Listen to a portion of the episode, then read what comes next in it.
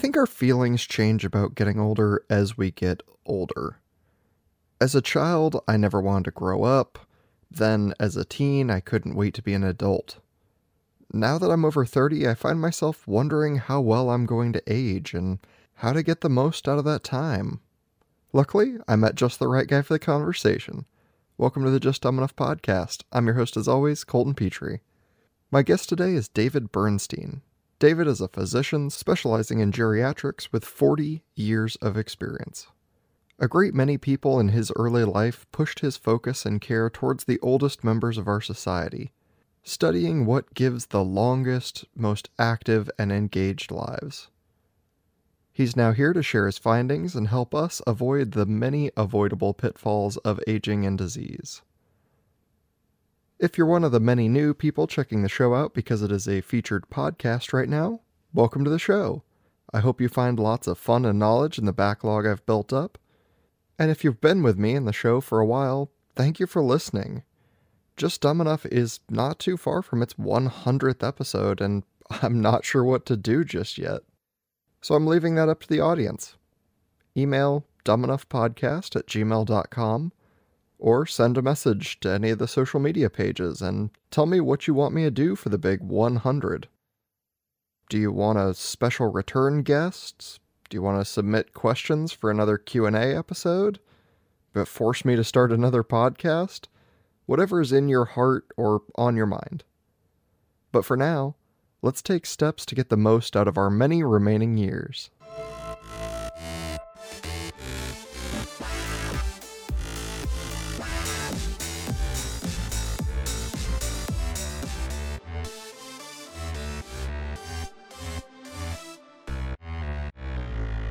Welcome to the show, David Bernstein. Hi, Colton. Thanks for having me.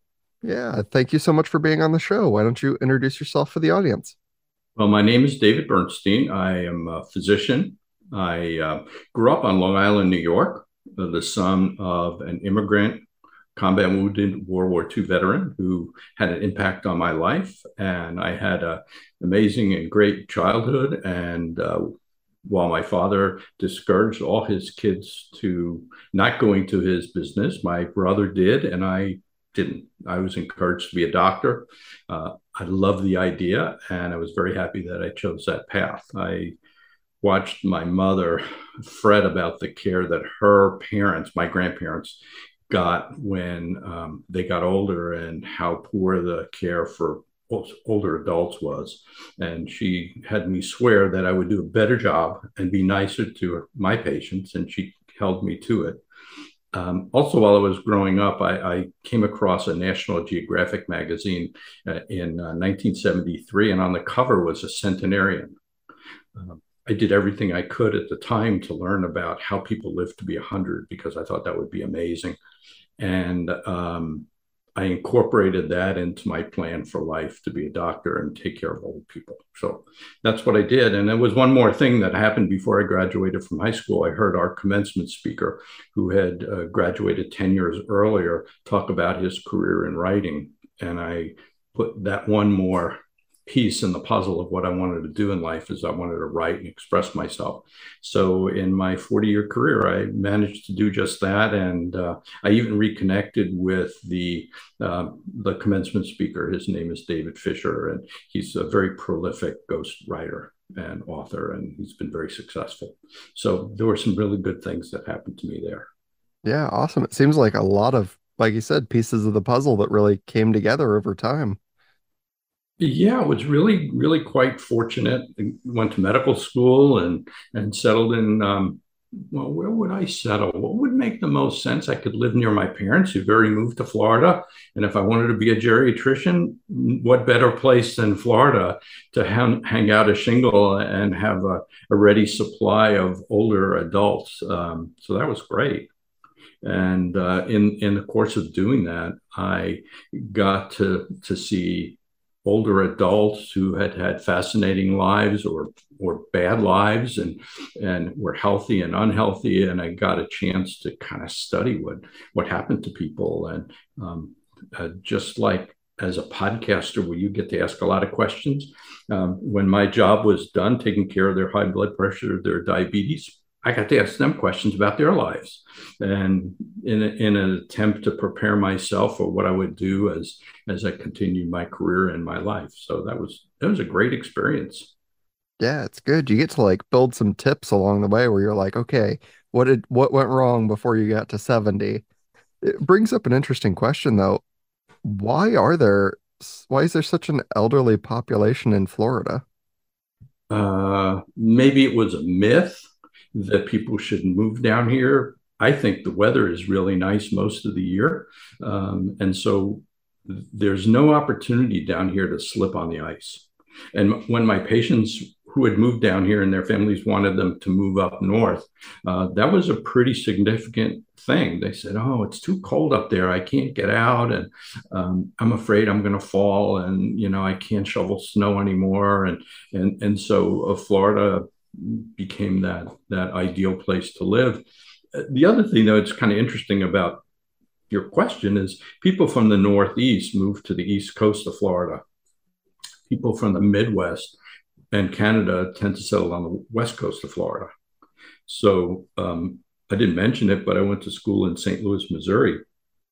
And having come from Long Island to St. Louis, Missouri, that was odd that was slow down, man. Just take it slow. But they were very authentic people, and it was a very enjoyable place to to be educated.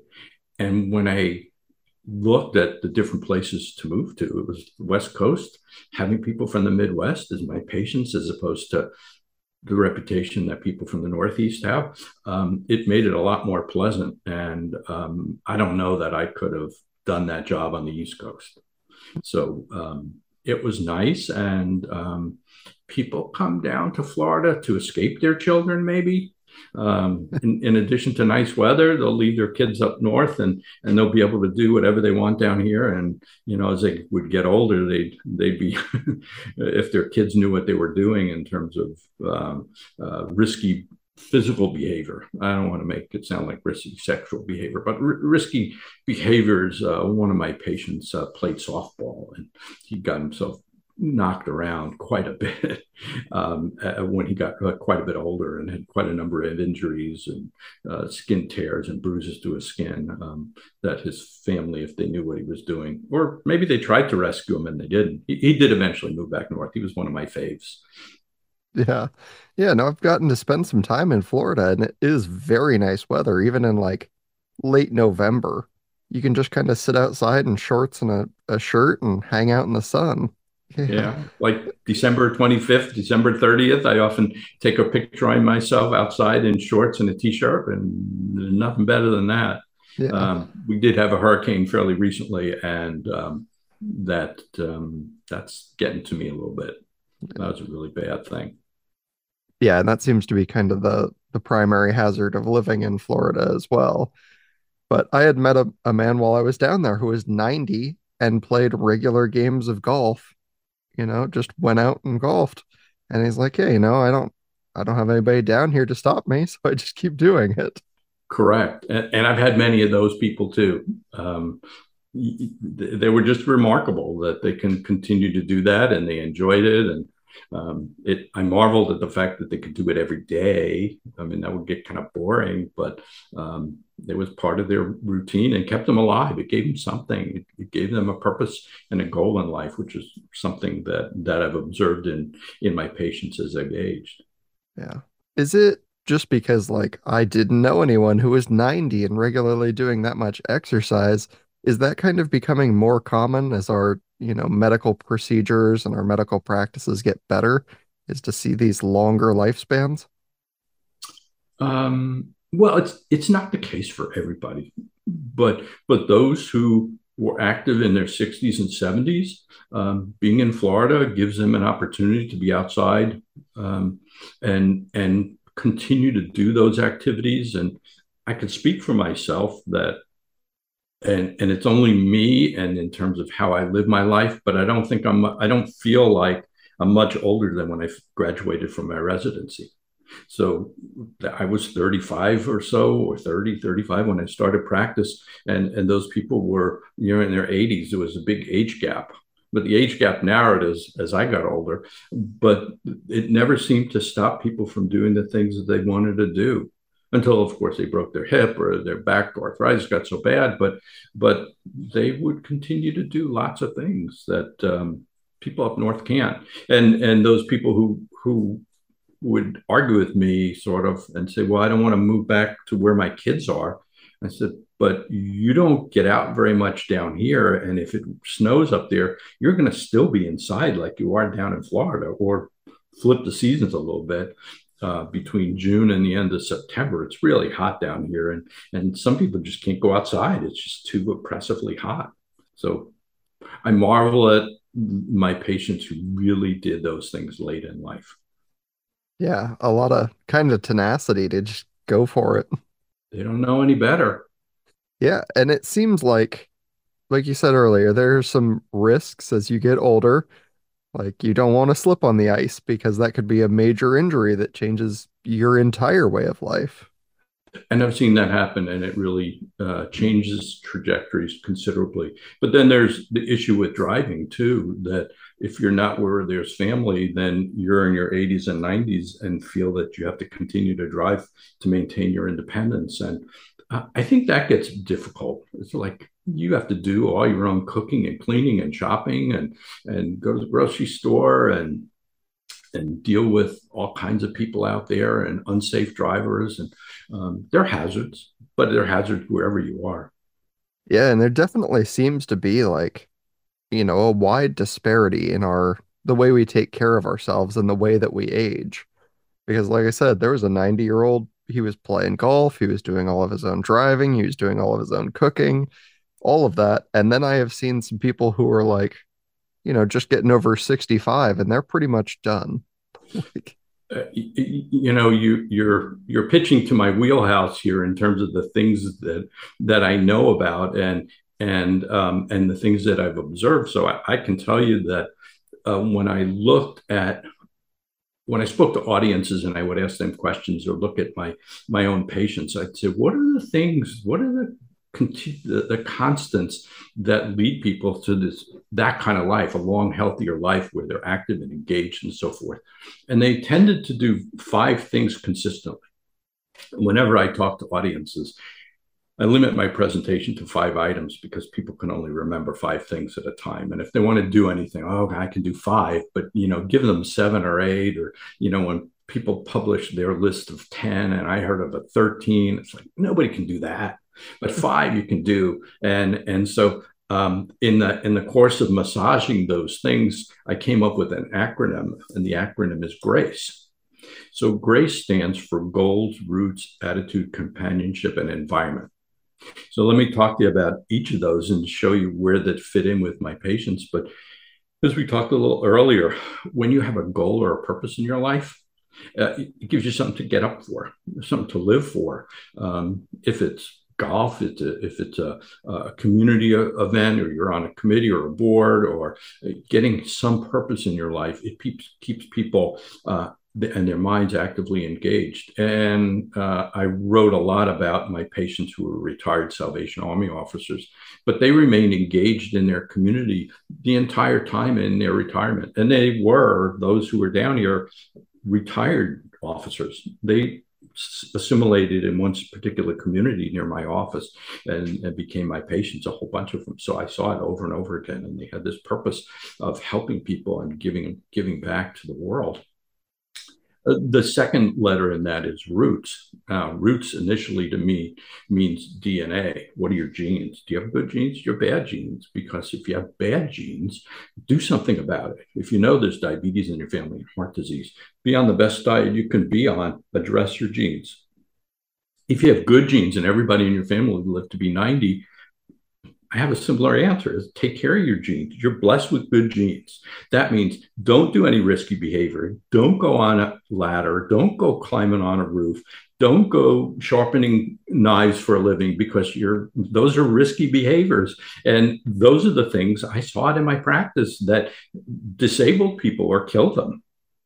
Uh, so doing things that would take and be protective is really important. And then there's attitude. And attitude means a lot of things, but but to me it's gratitude and being kind. And those people who experience and express themselves and their attitudes that way um, were the happiest, best uh, um, mannered and and most appropriate people and they really did really quite well and, and when i wrote a story about one of them um, it was it was a chapter in my book and i called it hitting home runs and this was a chapter that was going to be all about me that I hit home runs, that I saved people. I found their cancer or their colon or their prostate cancer and did these these things that, by the way, happened pretty infrequently in my career. Treating older adults, it's a lot of chronic disease, but but you're doing things that that make a difference for over the long haul.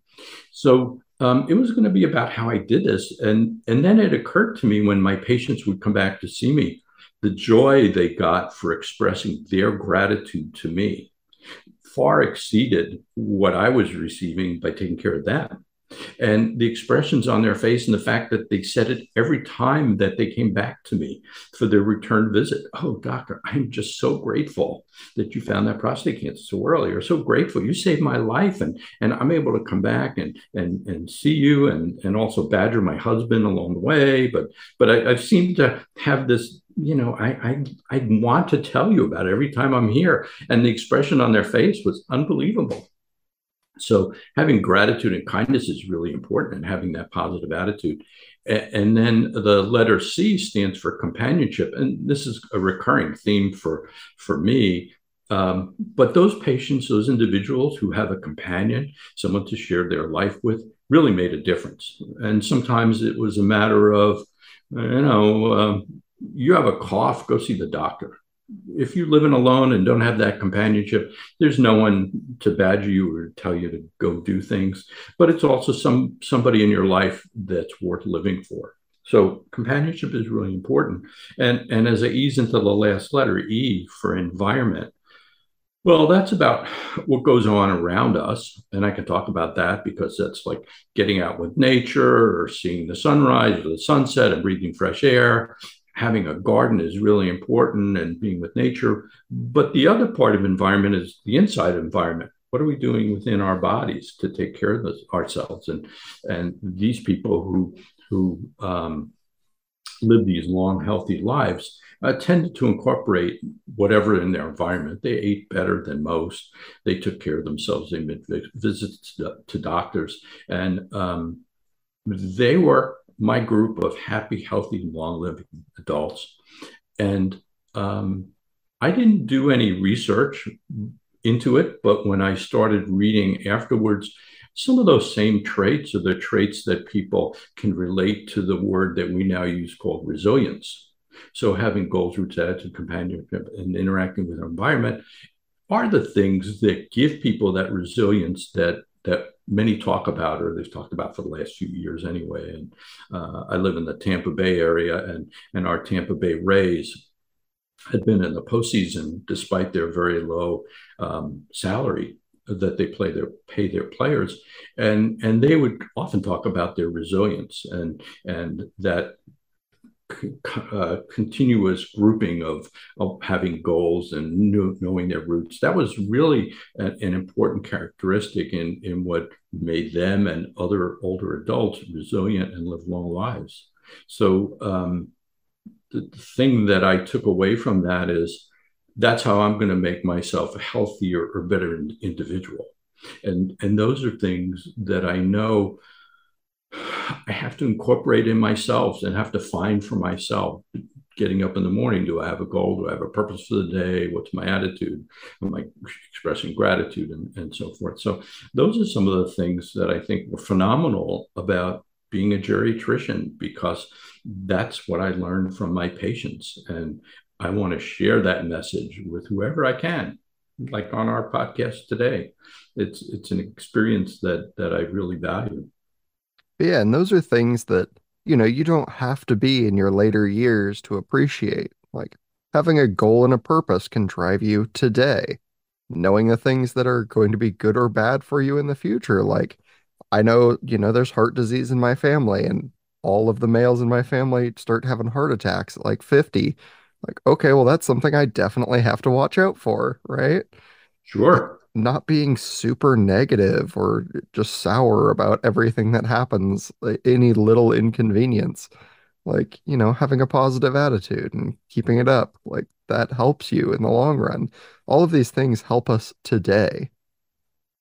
Sure. And uh, I'll say it about any of the subjects we talk about. It's never too late in life to adopt them, but it's also never too early. So adopting them earlier, you know, pays dividends uh, um, immensely down the road. Um, so, you know, those are some of the things that that I think I would want any audience to understand that we can make a difference in how we turn out. When I when I it's it's kind of interesting when I read that National Geographic article, I I remembered the name of the author. And very recently, I went back or to check on the article, and it, the, the, author's name was Alexander Leaf, and I researched him, and he was a, a physician uh, somewhere, I think, in San Francisco. And I, I think it was really interesting that um, he discovered or he wrote about in this National Geographic article about the things that we're discovering in what are called blue zones today. And it, it does have something to do with this companionship and how you live your life that promotes this longer, longer existence. The other thing that that I can transition into is it's not only about longer life because people can live to 90, but unless they have uh, and that's their lifespan. But I talk about health span. So someone would want to have a long lifespan, but also a long health span. Because if you retire at 65 and you're disabled and you live to be 85, you have 20 years of disability, 20 years of not being able to do those things that anybody would want to do later in life. So um, that's when I went back and I started doing my research about what are the things that we can do uh, pre- preemptively? What are the things we can do with intention to make our bodies better and stronger? Because I saw many of my patients not doing those things. It's like, what do, what do we do? What's the and what's the unifying component of this? So I would see in the things that that afflicted my patients the most in terms of causing death were um, heart disease, cancer and neurodegenerative disease. And neurodegenerative diseases like Alzheimer's disease and Parkinson's disease, um, those are the ones that scare people the most because they say, well, I could retire at 65, but if I have Alzheimer's disease, I'm 70 and I'm healthy and I live to be 90, that's, a, you know, not a very good existence. So I started looking at what what's the unifying feature in there and the unifying feature in those conditions and many others is inflammation or chronic inflammation. So, what are the things that trigger this chronic inflammation? And, and by the way, I'm not the only one who would espouse these things. I just have made a simple formula of, of how you can look at it. So there were five things that I was easily able to identify that cause inflammation. I made it even easier for my audience and my readers by making them all begin with the letter S. So I tell people to avoid sweets, avoid stress, get more sleep, sweat, and sex. And I know that's Excel, so I included it as one of my S's in my in my um, in my formula, um, and I'll I'll get to that in a little bit. But but w- what I've learned um, as I did my research and even after is that sugar is really addictive and our society is addicted to sugar. I make it a little broader and say carbohydrates and starches and, and processed foods because processed foods have a lot of added sugar and extra components to them, high fructose corn syrup. But the sugar component sets off a, um, a, a release of a neurotransmitter in the brain called dopamine, which is the pleasure neurotransmitter. And then that's the thing that people get addicted to. They need their sugar fix, they need their dopamine release. So one would go about living their lives by reducing their sugar intake. Um, and and the, the, the there's a distinction here, if I may, is that there are people who are addicts and they're addicted to narcotics or alcohol or sex or over exercising. They all have to do with getting pleasure and getting dopamine release. Happiness, or in my case, I call it contentment, is a serotonin neurotransmitter.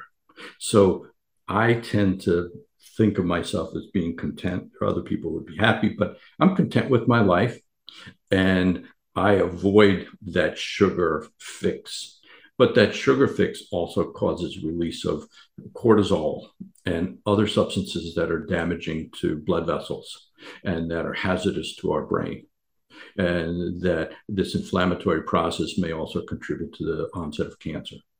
So that's why S, avoid sweets, is my first letter. The second avoidance is avoid stress. I have to tell you, Colton, right before our visit today, my computer wasn't bo- boost, booting up fast enough. I felt stressed. I'm not a stressed kind of guy, but I did not want to be late for our podcast today. So I felt this urge or this surge within me um, that I didn't find very desirable. But some people live with that, and that's another thing that causes that cortisol release, and another thing that causes inflammation in our body.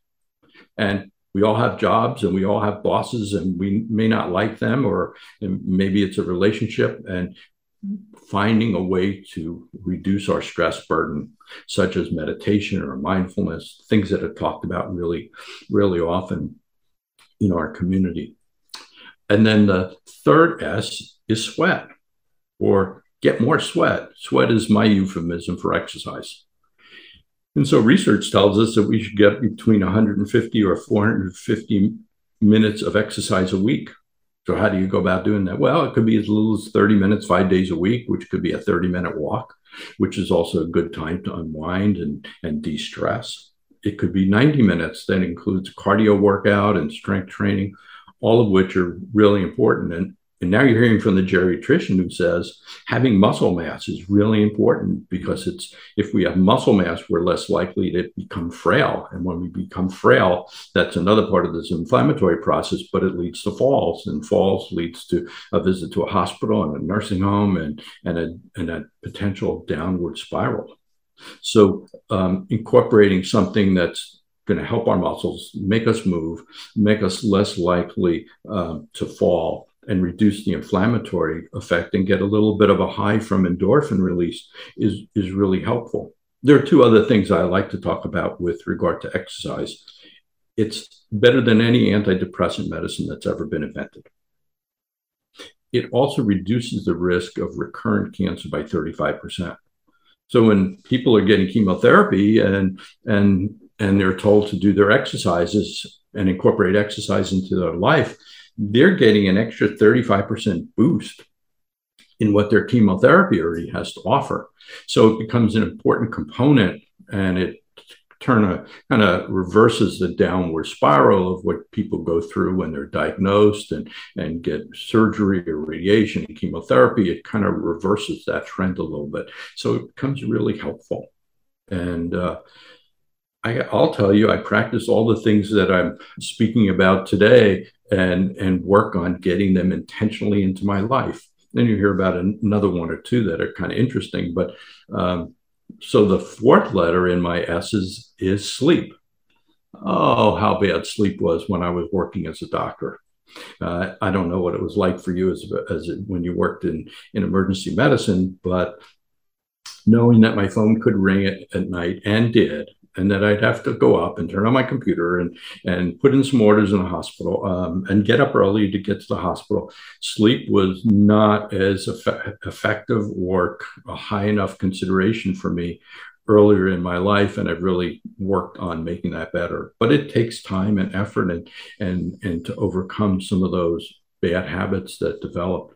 But um, at least once a week, I, I learn about any one of the things I've mentioned that can contribute to Alzheimer's or dementia.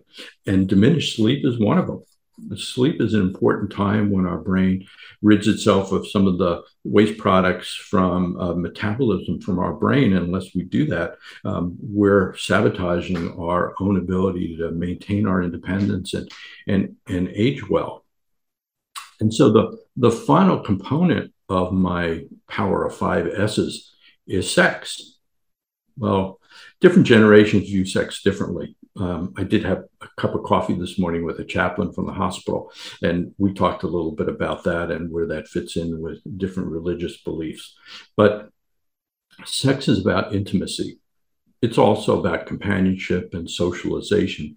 And those things are incredibly important.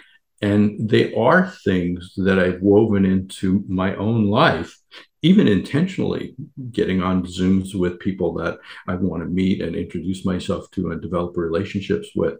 Uh, it may sound fake or unauthentic, but I am taking care of myself and I am introducing that concept to the people on the other end and making sure they know to do that.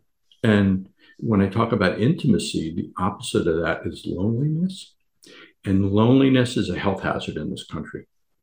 And it was recognized before the pandemic. And we all know it's gotten worse.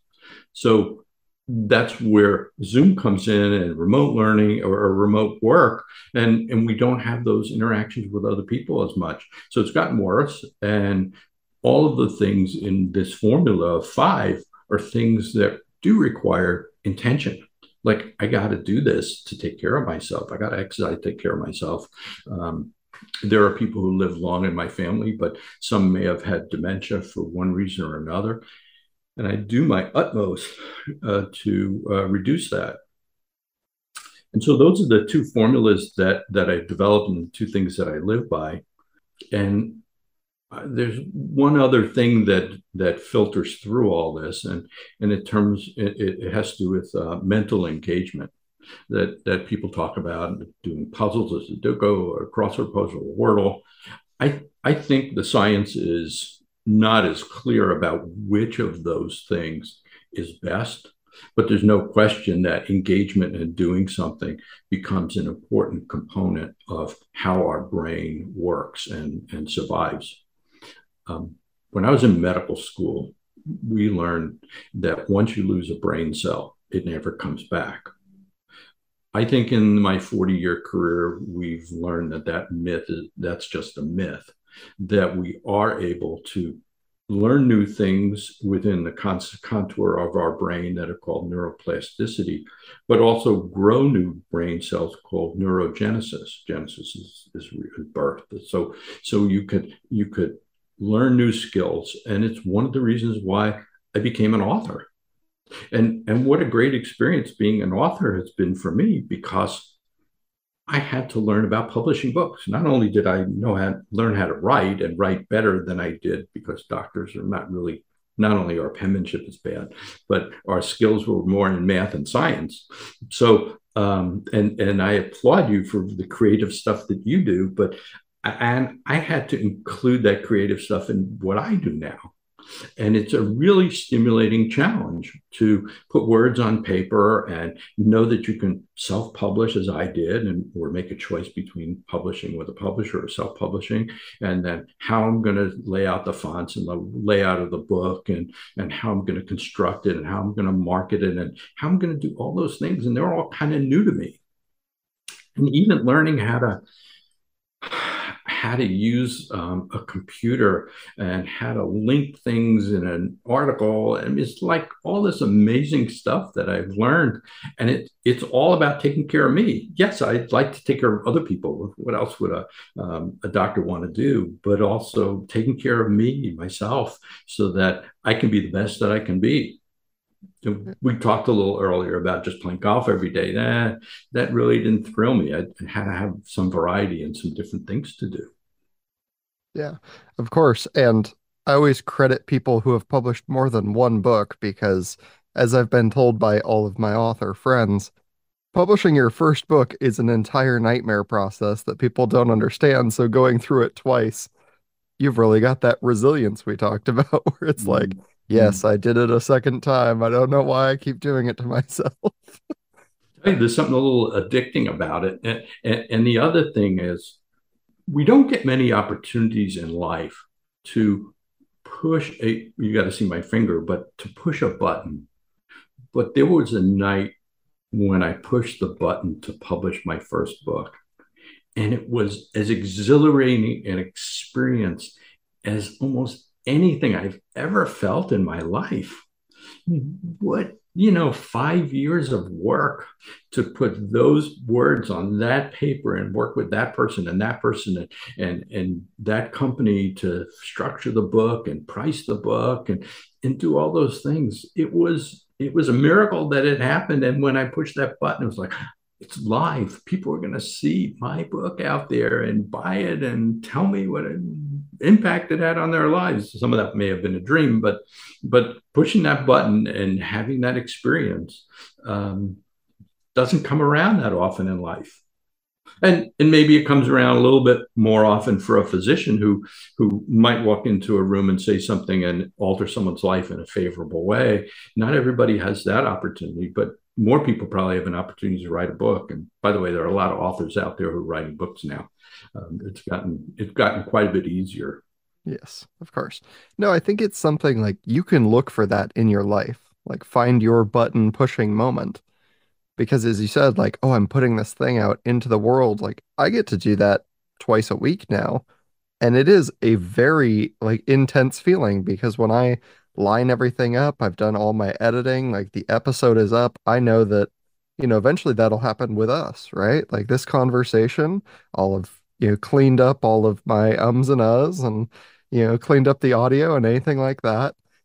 And I get to sit there and be like, okay, when I push this button, it's going to blast out across the world to all 115 countries or whatever it is that I'm listening to or, you know, getting heard in and they're all going to be able to hear it. And there's like there's a little stress and there's a little anxiety, and then I hit the button and I'm like, we did it. We did it. Another one accomplished.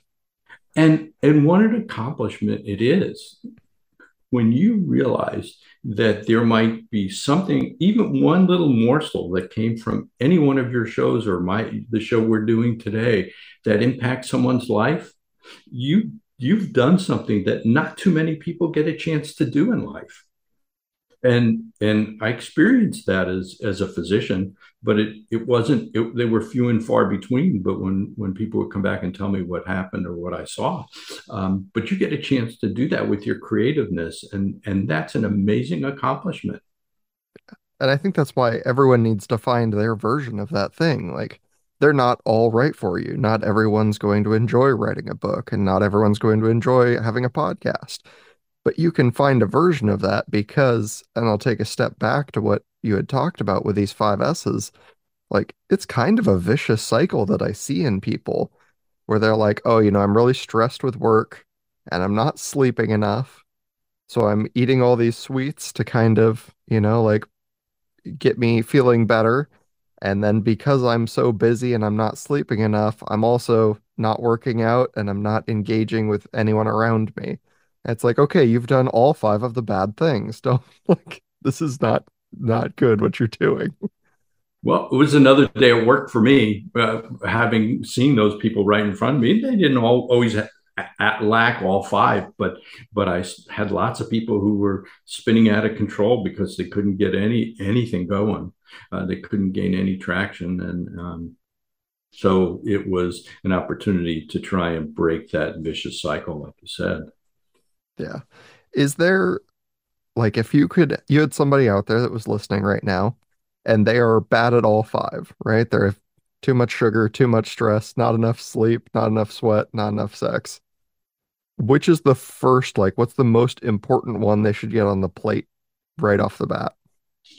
Well, I'm glad you asked because uh, it, it varies be, between individuals. Um, I think the eating part really has a lot to do with how we feel and our lack of energy. And I was at at an opportunity to hear about people who were eating a plant based diet and um, and then I had coffee with someone a few days later, and and she told me, yeah, the same as what you said. I have a lot of those things that I'm not quite doing right. I, she was a young woman. She said, but when I made some dietary changes, I felt it immediately. I felt it within a week that my energy level came up, and and she, in particular, with her, it was dairy products Now it's not dairy products for everybody, and I think you you need to transition to something that's healthiest. And and I didn't even say what I thought was the healthiest way to eat, but um, in her case, um, doing something eating wise, and and and the and I avoid using the word diet. I'll use lifestyle. So a Mediterranean lifestyle with fresh fruits, fresh vegetables, uh, whole grains, nuts, seeds, those sorts of things that has frequently been rated as the best diet for health, weight loss, longevity. And that's what I recommend to people. Uh, my wife and I take it a couple steps further by eating a whole food plant based diet, often called a vegan diet. Uh, and all my research suggests to me that that's even healthier than a green or Mediterranean diet.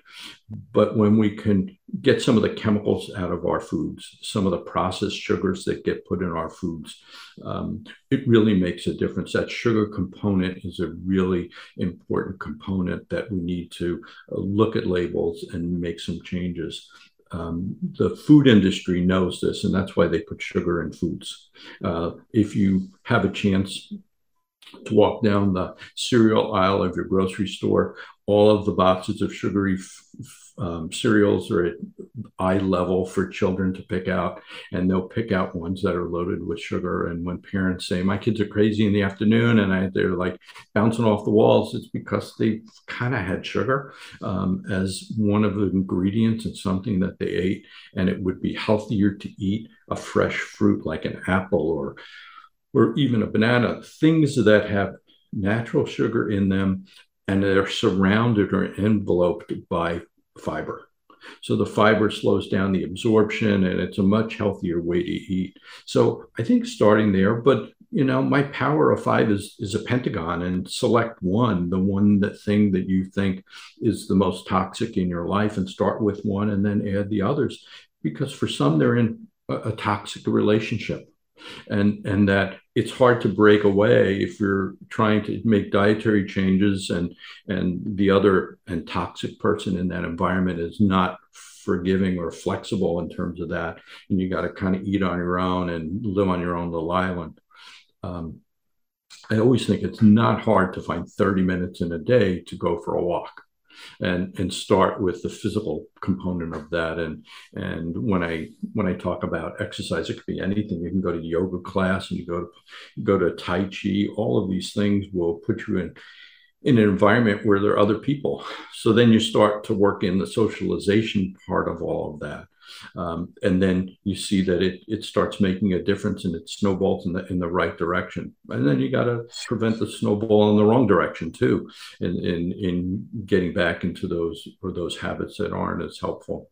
Um, it goes without saying that people should watch out for the other sinister S's in the environment, like smoking and um, alcohol consumption, can be hazardous to people's health as well. Um, I'd be remiss if I didn't tell people I think coffee is good for your health. So, so I'm not telling people not to drink coffee.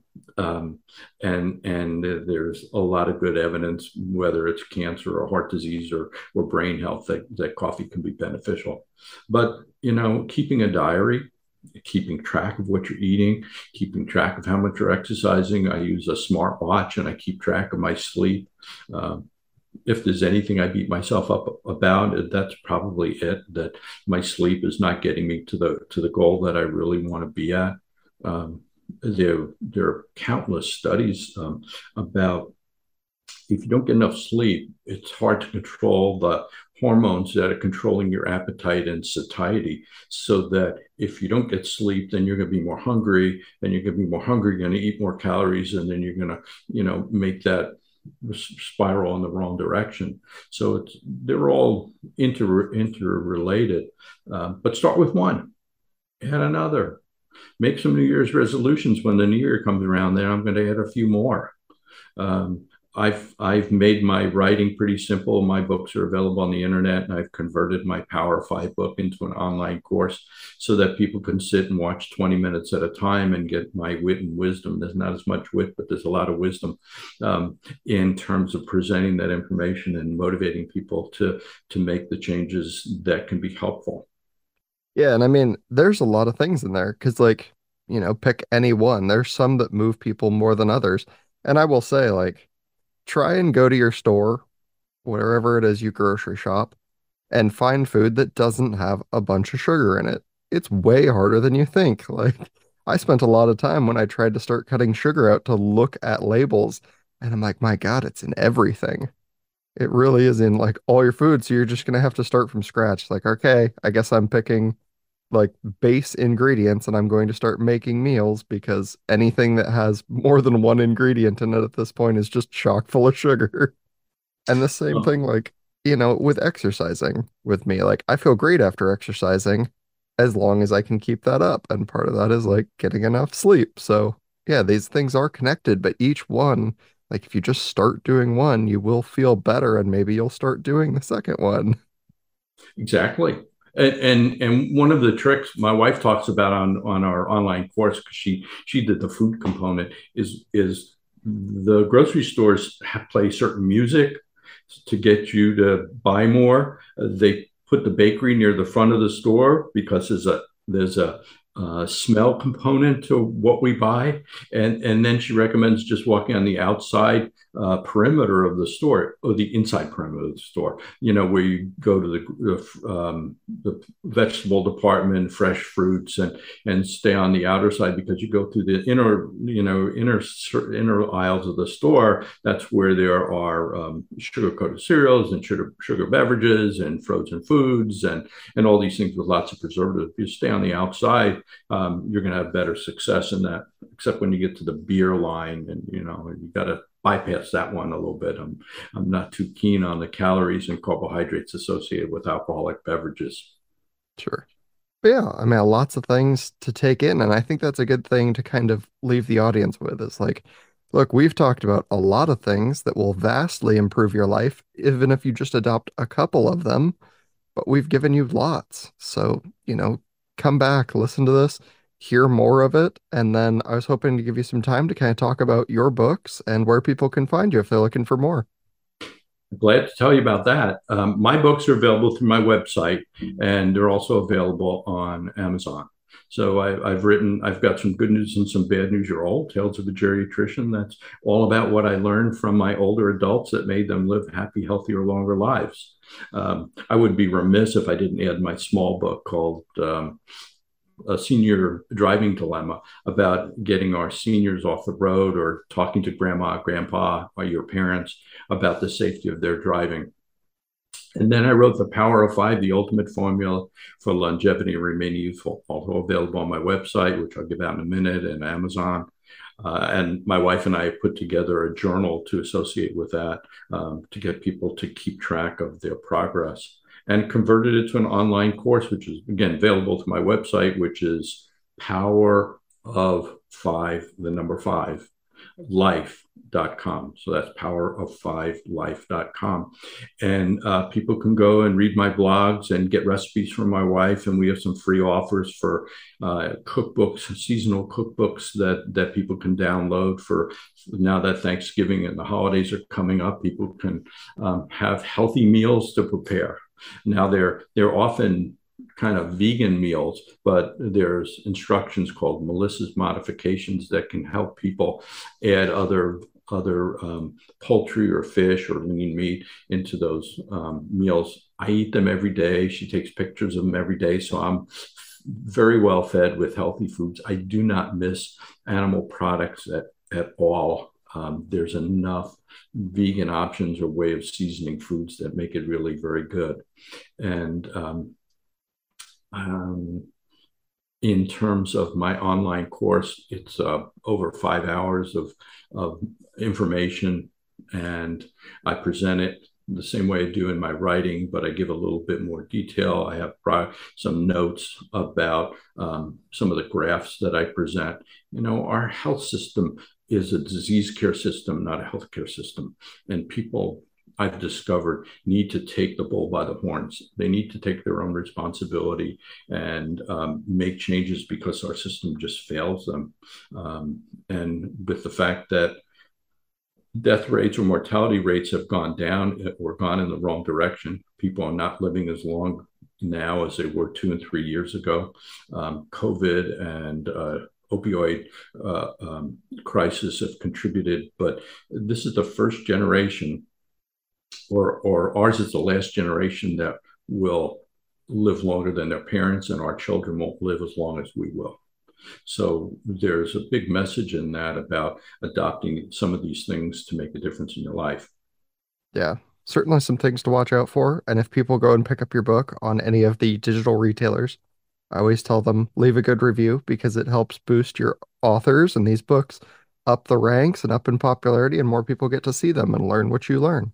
So thank you for mentioning that. That is so important, and it is one of the things as an author that um, I ask people to do. So thanks for asking the, the audience to do that for me. And and those who are, I'll give you a little plug that those who are listening to your podcast, if you haven't mentioned it already, leave good reviews. I know when I listen to a podcast such as yours, I do the same thing. So I'd encourage everybody to who's listened and gained something from our our discussion today to go out and do that because it it does good things for algorithms and spreads the word and and for Colton to be out in so many different countries uh, it, it's really an important thing. And I congratulate you for the way you run your podcast and the questions you ask and the open space you gave me to talk about things that I'm very passionate about as you can tell. Yes of course. And I appreciate that plug because it does mean a lot to us as podcasters to get those reviews. And it lets people lets me know that people care and they you know they want to hear what we're doing and what we're saying um, but I've also appreciated this immensely. It's been great having you on the show. I've enjoyed it so much. Thank you for being here. Been my pleasure. Do you feel more informed having listened to this episode of the Just Dumb Enough podcast? If so, please take a brief moment to rate the show five stars on iTunes, Spotify, or Audible. If you really liked it, remember to subscribe for more episodes and check out our nearly 100 episode backlog that I've built up. Let me know what you'd like to hear by reaching out and emailing me dumbenoughpodcast at gmail.com or by sending a message to any of the show pages on Facebook, Instagram, Twitter, or wherever else. I'm always looking for new topics, guest ideas, and questions from the audience. If you're looking to start your own podcast, I'd highly recommend using the host service I use, Podbean. You can find almost literally everything you could ever need to start an amazing show of your own at podbean.com. That's P O D B E A N.com. They have incredible tools for recording, hosting, cross posting, promoting, and even monetizing. They're also built with an awesome support team behind the scenes, and they have always answered any of my questions in blazing fast time. The November rankings are all but sealed, with number one, the United States, headed by California, New York, and Pennsylvania as top states. Number two, the United Kingdom, holding tightly to that spot. Number three, Australia, firmly led by New South Wales. Number four, Canada, with Ontario stealing top province in these last few days. And number five, Sweden, with nearly a tie between Skane and Uppsala, which I'm sure I'm mispronouncing. I will say to Ireland, India, France, New Zealand, and Germany, with just a couple more people listening, any number of you could steal that number five slot. But that's all for today. I'll see you all on the first or Thursday with the insider secrets on healthcare supplements.